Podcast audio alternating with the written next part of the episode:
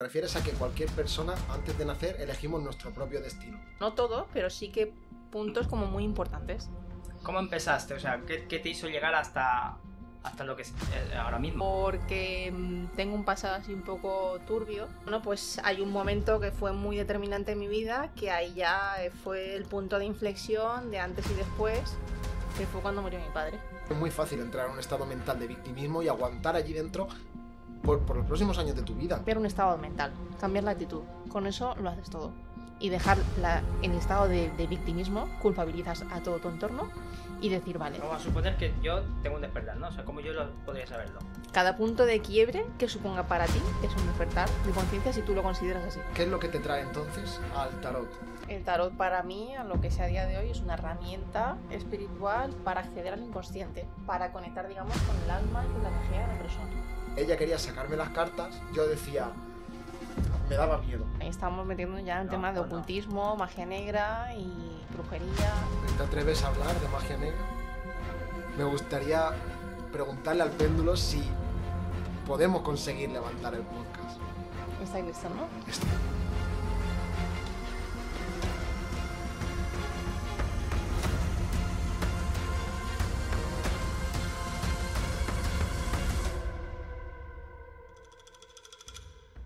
Bienvenidos a The Last Time Project, episodio 3.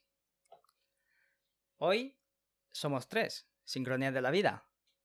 Episodio 3 y somos tres, así que hoy tenemos a una persona que nos va a dejar indiferentes, una persona con la que vamos a hablar ciertos temas que aunque estemos de acuerdo o no estemos de acuerdo, pero igualmente van a ser interesantes. Así que estar atentos porque vamos a hablar de tarot, de reiki, espiritualidad en general y damos paso a Ángela, más conocida como Mystic Gift. Bienvenida a Last Time Project. Hola a todos. ¿Qué, tal? ¿Cómo estás? Pues un poquito nerviosa. Claro, es tu inicio aquí en, en este mundillo nuestro, ¿no? Eh, sí, pero no. No porque ya me... Bueno, iba a decir me dedico, no me dedico, pero cuando tengo tiempo libre sí me dedico a grabar ciertos vídeos. Siempre y cuando mi energía pues da, da de sí y me siento un poco más conectada. ¿Y quién es Ángela? ¿Cómo te presentarías a la, a la gente? ¿Que quién es Ángela? Pues una persona que ha tenido una trayectoria pues un poco compleja, como mucho supongo. Y que bueno, que debido a pues varios sucesos a lo largo de mi vida, pues ahora mismo estoy pues con el tarot, con el tema de la espiritualidad, energías y todo eso. Todo lo relacionado. Claro, y, di- y di- y dices, o sea, y dices que en base a las experiencias en tu vida te ha hecho llegar a, a este punto, ¿no? A donde estás ahora. Sí, porque mm, tengo un pasado así un poco turbio. Eh, y bueno, pues hay un momento que fue muy determinante en mi vida, que ahí ya eh, fue el punto de inflexión de antes y después. Y sí que con el paso de los años he ido tomando conciencia del por qué me pasó eso y el por qué estoy aquí. Pero, per- perdón, ¿con, ¿con qué edad te pasó eso? Pues 10 11 años. ¿11 años? Sí, más o menos. Que fue cuando murió mi padre. O sea, a raíz de, de la muerte de tu padre fue por lo que, bueno, que tú en, en ese momento no serías consciente realmente de todo lo que te deparaba esto, porque tú realmente, o sea, dedicándote a, a este tema tan espiritual, no llevas tanto tiempo. No, yo empecé en la pandemia. En la pandemia empezaste con... que fue, por decirlo así, como mi segundo despertar. Empecé ya a tomar un camino concreto, a estudiar de forma autodidacta, pues concretamente sobre el tarot, sí que tenía nociones de Reiki, porque yo ya fui iniciada hace años en el Reiki, eh, y bueno, pues digamos que durante toda mi vida mi camino siempre ha ido, por sincronía de la vida, por el destino, hacia lo mismo. Sí, que, Siempre que- encaminado hacia lo mismo. Que inconscientemente siempre has estado destinada Siempre he a- estado relacionada con lo con, mismo. con esto. Y ya en la pandemia sí que dije sí o sí, este tiene que ser mi momento. Y empecé a buscar información sobre el tarot, a estudiar las cartas, mm, más o menos, dentro de lo que sé de, de poco y nada, porque todos los días siempre se aprende algo nuevo. Y, bueno, ya me fui metiendo más eh, en ese camino. Pero Sí, sí, pero a ver, cuéntanos tu- tus inicios. A ver, ¿Cómo empezaste? O sea, ¿qué, qué te hizo llegar hasta, hasta lo que es eh, ahora mismo? Claro, porque dices que, que, que a una temprana edad te quedaste sin padre. ¿Puedes, Sí. ¿Puedes explicar eso? Sí, claro. Eh, pues ya no solo que me quedé sin padre, sino que viví la muerte con él, porque estaba yo sola en ese momento con él.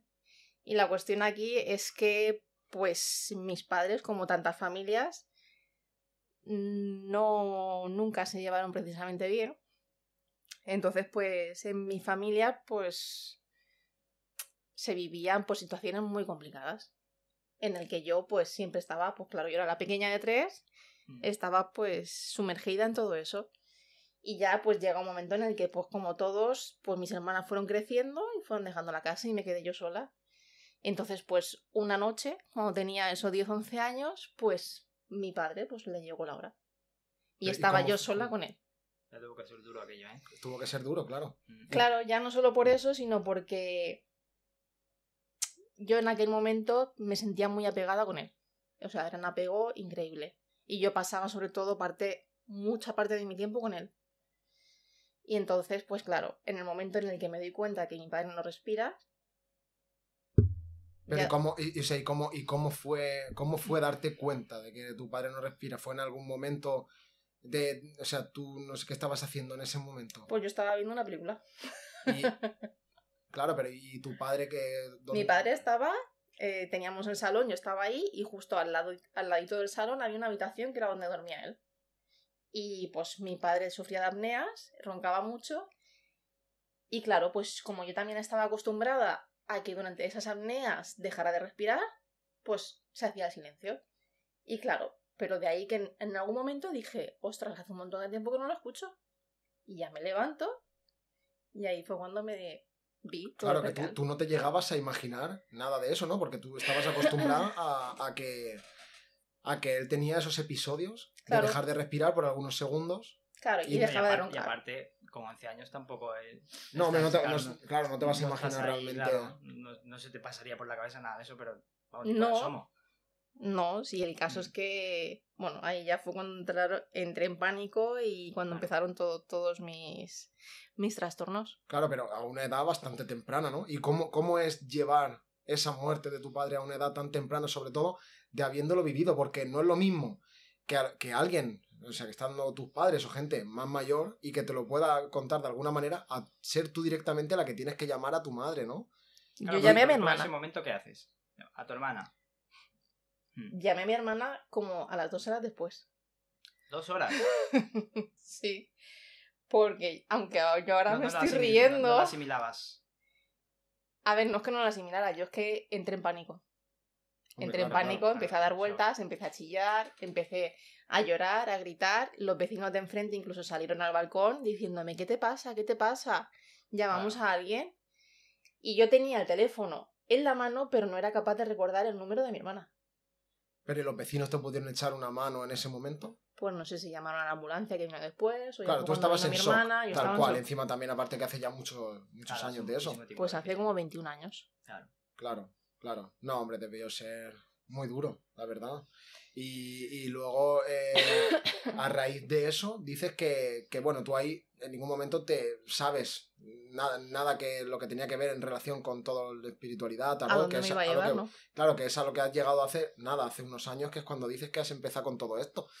Pero tú, en ese transcurso de a partir de ese momento, de ese punto de inflexión en el que te pasó eso, con esa temprana edad, imagino yo que tu punto de madurez ahí se dispara, porque empiezas a ver otras cosas, has llegado a un punto en la vida en el que no cualquier persona llega. Entonces, imagino que, que maduras de forma más temprana, Claro, mi adolescencia ya se pierde. cambia por completo, claro. Y empiezas ya a, a ver que en tu cabeza pues van pasando, van pasando cosas, ¿no? Que...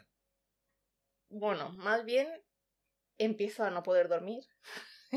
empiezo a hacer realidad muchos miedos que hasta ahora sí que tenía, sí que tenía porque pues ya venía de una situación complicada en mi familia y tenía ciertos trastornos, pero de los que no era conscientes. A ellas se van haciendo como más reales, visibles, porque yo se hacen físicos, porque ya los vivo. O sea, no puedo dormir, no soy capaz de autogestionarme, no entiendo nada, tengo mucho miedo a la muerte, no quiero dormir porque no me quiero morir.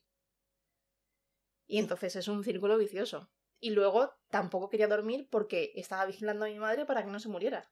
No, claro, claro. Es que eh, de, lo que acabas de decir también, del miedo a morir, es verdad que de eso podemos hablar luego, poco más tarde, por no cambiar el tema, pero sobre todo al final es eso, ¿no? Que siempre buscamos, o sea, siempre tenemos mucho miedo a, a la muerte. ¿Y, y cómo lo lleva cómo lo lleva tu familia? ¿Tu madre, tus hermanas?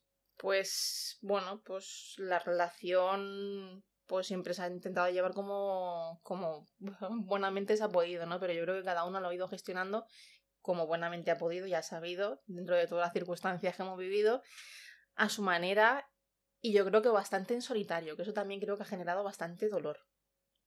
Pero, pero, porque tú, por ejemplo, con esa edad, al pasar a aquello, o sea, tuviste apoyo de tus hermanas y, y tu madre, ¿no?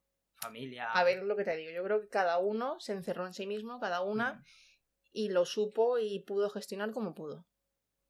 Sea, Entonces no yo no tampoco me una- sentía una acompañada en ningún momento por nadie. No. Y entonces ahí ya fue cuando mi, mi conciencia, mi, mi, mi yo superior o lo que sea, intentó resguardarse y buscar apoyo en lo que podía y empecé a formarme en pues todo el tema de autoayudas, empecé con la revista de Mente Sana, Jorge Bucay, todo esto. Claro, Jorge Bucay, sí, también, también he leído mucho de él. ¿Y a qué edad empiezas? ¿A qué edad empiezas a, a- a- bueno, con la autoayuda? Pues inmediatamente después. Sí, de que 11 soy años, 12 descuenta- No, mira, además, creo que fue a los dos años, tuve Mm. una redacción en el instituto en el que, pues, el tema era libre, ¿no? Teníamos que hablar de lo que quisiéramos. Mm. Y ahí, que además lo tengo publicado, que es El aleteo de una mariposa, eh, cuento la historia de cómo viví yo la muerte de mi padre. Y yo creo que fue a raíz de esos dos años o en ese intervalo de tiempo cuando yo me meto ya en el tema de la, de la autoayuda. Tiene- o sea, dices que tienes publicada tu historia en un libro, ¿no? Y esto, eh, o sea, este libro, ¿dónde, ¿dónde lo puede ver la gente? ¿Dónde se podría...? Pues es que tiene muchos años ya, eso fue en la Universidad de Alicante. Te publicaron un... tu redacción. Un relato. Ah, Dentro, o sea, un apartado dentro de un libro. Sí, donde había muchos más relatos, y ahí está eh, mi relato. ¿Y cómo, o sea, ¿y cómo llegas? ¿Cómo llegas a, a- a- a meter tu relato dentro de, de este libro? Pues la verdad es que no sé si fue por el tema de, de la universidad, por algún correo que me llegó o algo, o porque me lo dijo mi hermana, ya no me acuerdo, es que hace muchísimos años. Y dije, bueno, pues voy a probar. Y fue un relato que yo había hecho para clase, para la clase de castellano. Sí, que todo el mundo un cuando- trabajo, ¿no? ¿El qué? Un trabajo. Sí, un trabajo que luego lo aproveché, me vino bien la ocasión y creo que fue para el mayo, junio, que salían y dije, bueno, pues lo voy a enviar a ver qué tal y lo aceptaron. Porque bueno, aparte de que en clase se quedaron flipados, se pusieron todos a llorar y mi profesor me dijo que muy bien, la Hombre, claro, redacción. es que eso sale, sale del no- alma, ¿verdad? Eso no es como cuando te envían un trabajo y no tienes nada que decir o tienes que inventarte cualquier Claro. cosa. Eso te ha salido realmente de tus vivencias. Y es que, o sea, que un niño pueda explicar algo así que le salga del alma realmente. No, claro, Esa- me puse esa- a llorar yo y todo. Es, Hombre, un, es- nivel, es un nivel de madurez bastante, bastante fuerte. Y, y preguntándote por la relación que tienes con, con tu padre, ¿la relación que tenías con tu padre era buena? O sea, me refiero, estaba muy apegada a él, el cariño que sentías hacia él, siempre quieres a, a los padres, que está claro, Sí, pero no considero que fuera sana. pero no, no era sana. ¿En qué sentido? ¿En qué sen- no era sana? En el sentido de que se puede hacer mejor. Se podía haber hecho mejor, su papel de padre podía haber sido mejor. Lo veo Claro, ahora desde eso- mi papel eso- de madre. Tú eso lo ves ahora, ¿no? ¿O ya eras consciente de entonces? No, No, no. yo en aquel entonces no era consciente de nada. Y yo iba donde me decían, yo quería estar con mi padre y pues ya está. No, hombre, claro, tú en ese momento tú tienes la figura de tu padre, siempre es la figura de tu padre, con esa edad tú tienes ese apoyo que al final no, realmente no te das cuenta, te das cuenta como, como ha dicho Eddie, que te das cuenta años después si realmente él, él estaba cerca o no estaba cerca de ti en base a, a tus recuerdos también, el cómo tú Sí. sentías. Lo que pasa es que, claro, la relación entre mis padres era muy tóxica. Y quieras que no, pues también con los años te enteras de muchas cosas. Y te enteras de que, y aparte de que viviéndolo desde la parte de que soy madre, ves que se podía haber actuado de otra forma en aquel momento, pero es que al final las cosas siempre, siempre salen y siempre son como tienen que ser en ese momento, porque no hay otra. Claro, O sea, que, todo tiene que pasar por algo. lo que dices es que al ser madre te das cuenta de, de que tú imagino que también has, has podido pues corregir los errores que tú notaste en tu padre Hombre, por Y- supuesto. y con, y Y con, lo tengo muy presente. Y con tu hija, claro, hacerlo, hacerlo de una manera mucho mejor para que ella siempre sienta que, que estás cerca de ella, claro. Y también teniendo de ejemplo la relación que tenían ellos dos. Claro, hombre, eso, eso es que ayuda mucho y sobre todo marca. Es un, es un momento en el que, en el que piensas que no, que no, que no, no, te, no te llega a cambiar la vida, pero sobre todo en la infancia y en esos momentos son los que más te condicionan el resto de toda tu vida. Porque Mm. sobre todo ya arrancas con unos valores que no, o sea, que, que, que lo, claro, necesitas, necesitas ese apoyo, sobre todo en la infancia, para, Claro, necesitas conse- estructuras firmes. estructura, claro, para conseguir una seguridad en ti misma, que eso te lo, te lo aporta, claro, luego la tienes que buscar. Si no lo consigues ahí, tienes que buscarla por ti misma y eso se convierte En un problema. en un problema. Tras otro. Claro. No, sí, sí. Y por, y por ir avanzando un poco en, en el tema, o sea, antes de venir aquí nos comentaste que mm, a esa edad aproximadamente tuviste un despertar. Y yo me quedé intrigado, ¿qué, qué, qué es el despertar? Claro, bueno, eso me di cuenta a raíz de la pandemia y de meterme más profundamente en todo este tema, despertar de conciencia, sobre todo también a raíz de un libro muy interesante, que es el libro de El plan de tu alma de Robert Schwartz, en el que voy atando cabos y me di cuenta de que yo antes de venir a este mundo, pues ya elegí como puntos muy trascendentales en mi vida para despertar y uno de ellos fue el pacto que hice con mi padre cuando murió. O sea, a ver, a ver si lo entiendo. Me estás diciendo que tú, previamente, antes de venir a este mundo, o sea, antes de nacer, sabías lo que ibas a vivir y lo elegiste. Bajo mis creencias actuales, sí. O sea, pero te refieres a que cualquier persona, antes de nacer, elegimos nuestro propio destino. Sí. Básicamente. Bueno, no todo, pero sí que puntos como muy importantes. Porque luego venimos aquí, venimos con el velo del olvido y tú tienes el libre albedrío, igualmente en esta vida, de elegir si quieres ir hacia la derecha o quieres ir hacia la izquierda. Claro, inconscientemente tú ya, o sea, planteas un, tu vida, ¿no? La, la diseñas. Sí, puedes hacer como un prediseño, pero luego siempre aquí puedes decidir cambiar el cómo llegar, por ejemplo, a esos puntos trascendentales que sí o sí, por ende, los tienes que vivir porque va a suponer la evolución de tu alma, el otro plano superior, en este plano. Sí, sí, sí. Es que es... A ver, vamos a ver. Tú previamente eliges lo que quieres, lo que quieres vivir, aunque sean malos, porque claro, obviamente no puedes elegir. Claro, lo que pasa es que lo malo y lo bueno lo vemos desde esta perspectiva de la tercera dimensión. Desde una perspectiva etérea no existe ni malo ni bueno. sí, Existe la energía, Existe el todo, ¿verdad? el todo. Pero, pero, a ver, supongo que sabrás cuando algo está bien y mal, ¿no? ¿O no? Es que eso es un nivel de conciencia terrenal. No existe ni bien ni mal. Tú existes y, y en base a eso es que es una, es una mentalidad muy, muy terrenal lo del bien y lo del mal. Porque realmente todo, todo forma parte del todo, todo es lo mismo. Y sí, para, en esta tercera dimensión, para que exista el bien, tiene que existir el mal. Pero para que nosotros, como humanos, encontremos ese sentido. Claro, y dirías, o sea, dirías que a raíz de todo esto tú es como que te estás autoprotegiendo. ¿No? O sea, lo ves de, de tal manera desde, desde esa perspectiva, ¿no? Desde lo que me pasó. Claro, desde, desde todo lo que te ha pasado, a raíz de que empiezas a leer, empiezas a, a informarte y a ver que es tu tipo de forma de ver la vida y te ciñes a, a- esto, imagino yo que es tu manera también de autoprotegerte, dado que has tenido una Encontrar una infancia... salida. Claro, encontrar una salida de, de una infancia tan dura. Eh, sí, porque yo en muchas ocasiones he deseado no estar viva.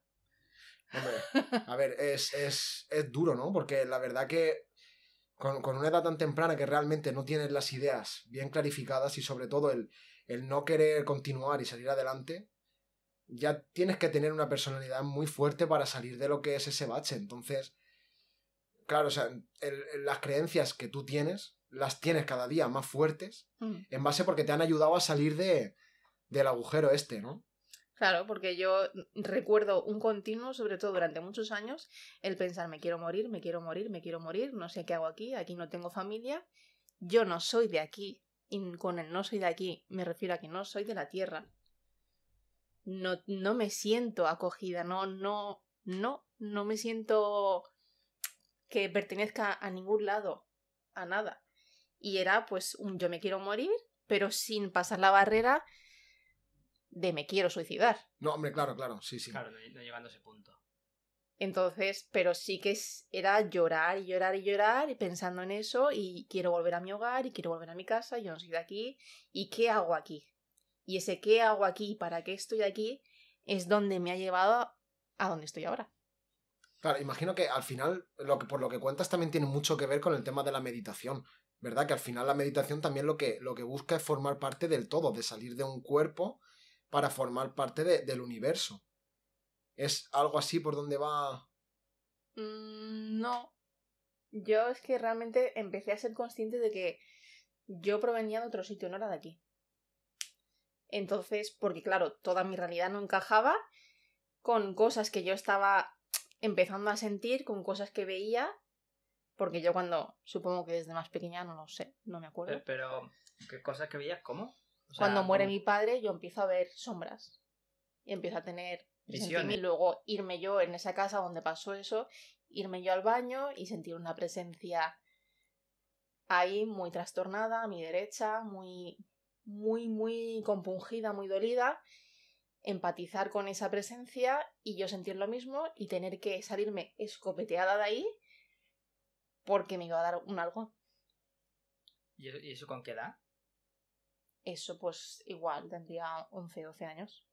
O sea, fue todo, fue todo como muy seguido. y ¿no? no, Fue- puedes- no puede, o sea, no puede ser que en base al shock que tuviste el cerebro como que tuviese visiones que realmente no existían.